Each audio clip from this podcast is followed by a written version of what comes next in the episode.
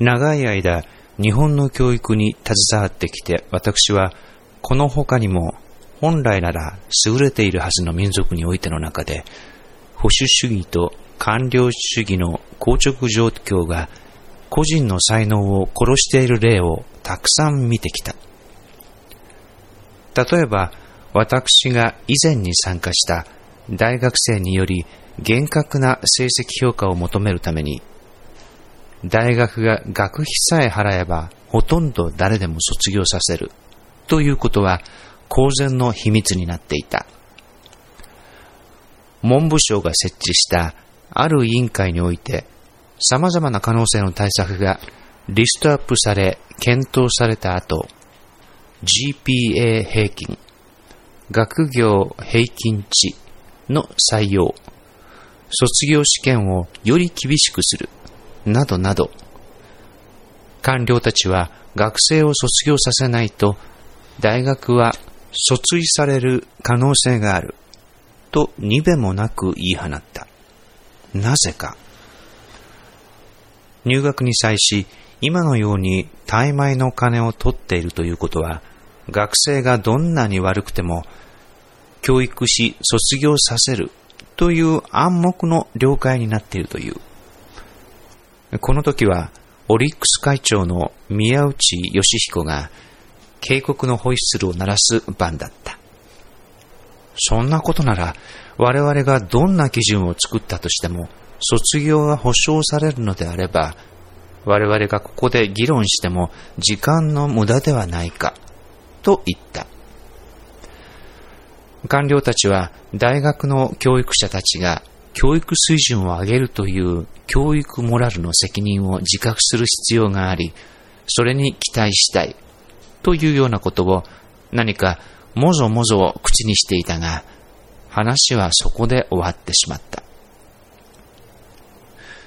私は長い間人を採用するとき、その人物が卒業した大学の名前ではなく、大学の卒業成績をもっと重視すればどうかと考えてきたが、90年代半ばに教育改革を考えるために作られた財界のいくつかの委員会の席で、産業界は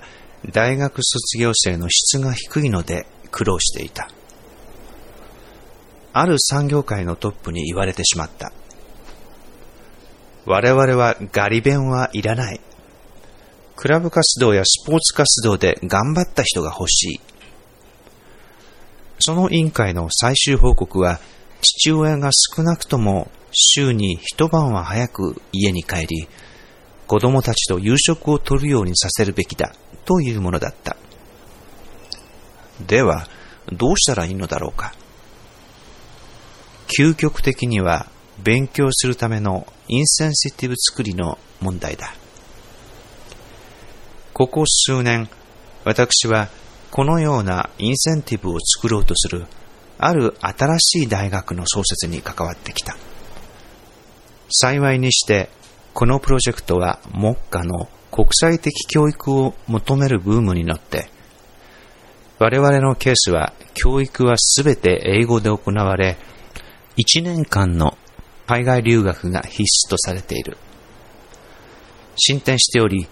今やその大学は学生の質と入学の難易度では日本のトップレベルにあるほどだ。しかしながら日本はこのような小手先の手直しに目を奪われることなく、それを超えた展望を持つべきだ。私は大学院教育がその鍵を握ると考える。転職が一般的になり、雇用者は未熟な学卒者を採用して企業内訓練でもって会社にあった人材を人材に育てるというよりは、より優れた専門的技能を持った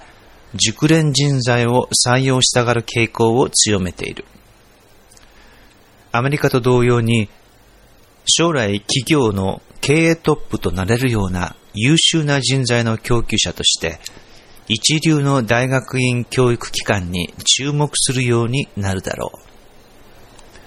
ひとたびそれが起これば多くのことが変わる。